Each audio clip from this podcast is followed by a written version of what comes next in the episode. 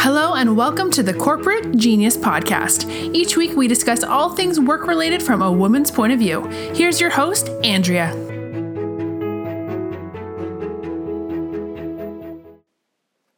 As always, thanks for joining us today. Today's topic is really on what makes us tick, who we are, and what our website is about. Our goal or mission is to not only help you find a job and or career, but help you flourish in the role that you're in. So we will be that straight with no chaser type of day-to-day view on corporate America. In a nutshell, we created this blog to talk about the things that everyone does in their life that either can advance or sabotage their career.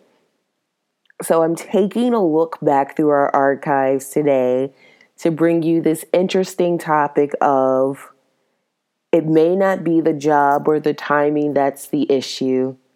You may just suck. And I know that's a little bit of a provocative heading, but the reality is sometimes we are not our best selves.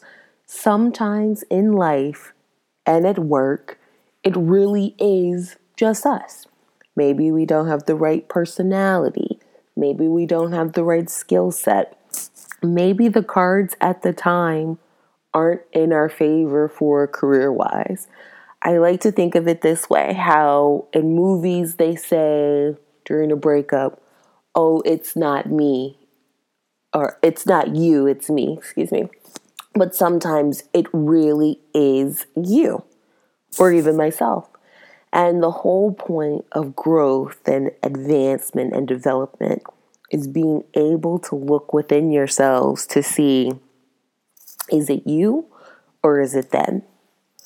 Some of the things that we hear from people coming to us is there's a job shortage or that I'm overqualified. Maybe I had the wrong major or don't have I don't have a college degree. There's nothing out there for me.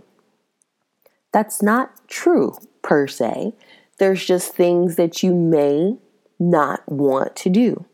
And a lot of times, especially when you're in a certain age group, there is no 100% a hard and fast any rule. There's always exceptions, but you find a lot of people, and I don't know, it's it's not a millennial thing, definitely not an ageism type blog, but there are a lot of people who have a certain list or expectations of things they can and can't do.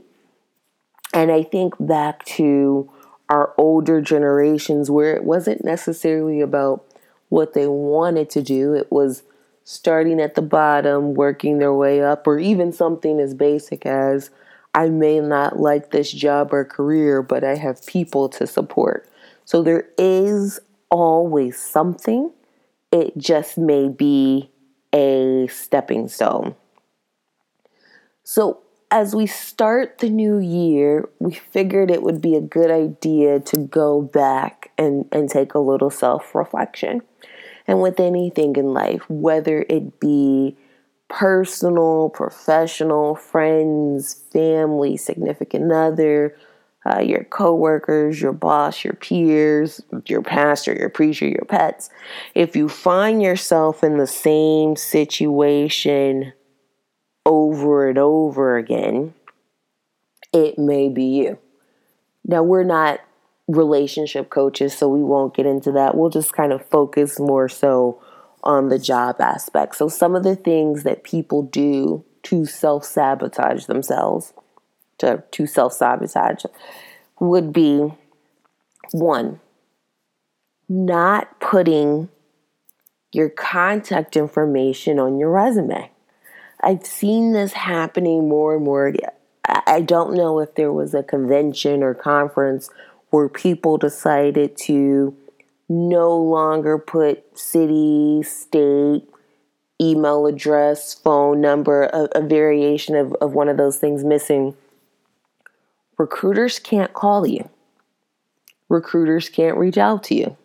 Now, some of the larger companies may be able to reach out to you directly because they're paying those third parties to be able to access your information and contact you through those servers. But you're sabotaging yourself because you're making it difficult for people who want to hire and give you money. You're making it more difficult for them to contact you. And if they have to choose between you and the candidate that they can reach, they'll probably go with that candidate. Another thing that people are doing, which is self self sabotaging, which where it becomes it's not them, it's you, is really in having that vague resume, right? Not using action verbs, uh, not really selling yourself. And there's a lot of tools out there to do that, and we, we talk about that later on.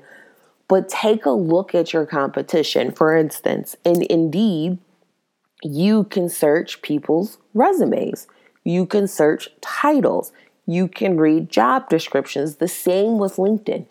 Get a good idea of what your competition is doing. And I know it's hard sometimes to talk about yourself, but you may need to do some research to see how other people are talking about themselves. And if you're doing something similar, you definitely want to put that down. I would say one of the other big things that we see people doing that is self sabotaging behavior is not preparing for a phone interview. You've applied to this job. You want them to hire you and give you physical money, dinero, direct deposit in your bank account, and you don't know anything about the company when they call you. For some folks, that's going to be a red flag because you don't know the gist of what they do. So you don't seem interested. Sometimes, if you don't seem interested, you shoot yourself in the foot. The other thing I see, which has to be the biggest thing in self sabotaging behavior, is dressing for work as if you were going out to a club or home on the couch. Your first impressions matter. People look at you right, wrong, or indifferent, and they will put you in a box. So you want to think long and hard as to how you want to portray your personal brand because your personal brand is everything.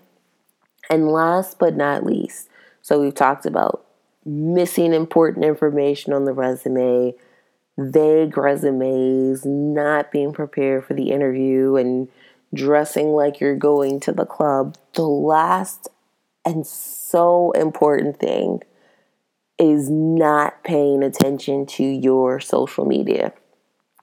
We just saw the story online where the resident was fired for making anti Semitic tweets. She literally said while she was in college, she used a derogatory term and said people wouldn't get their medicine.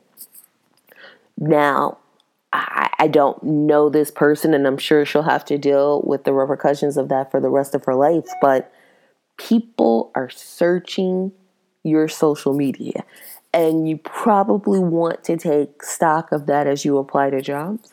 I know some people who will delete all social media as they apply, as they apply for jobs because it's out there. You've got the other example of Kevin Hart, again, very recent. In the world we live in today, you will hear stories of people being impacted by social media every day.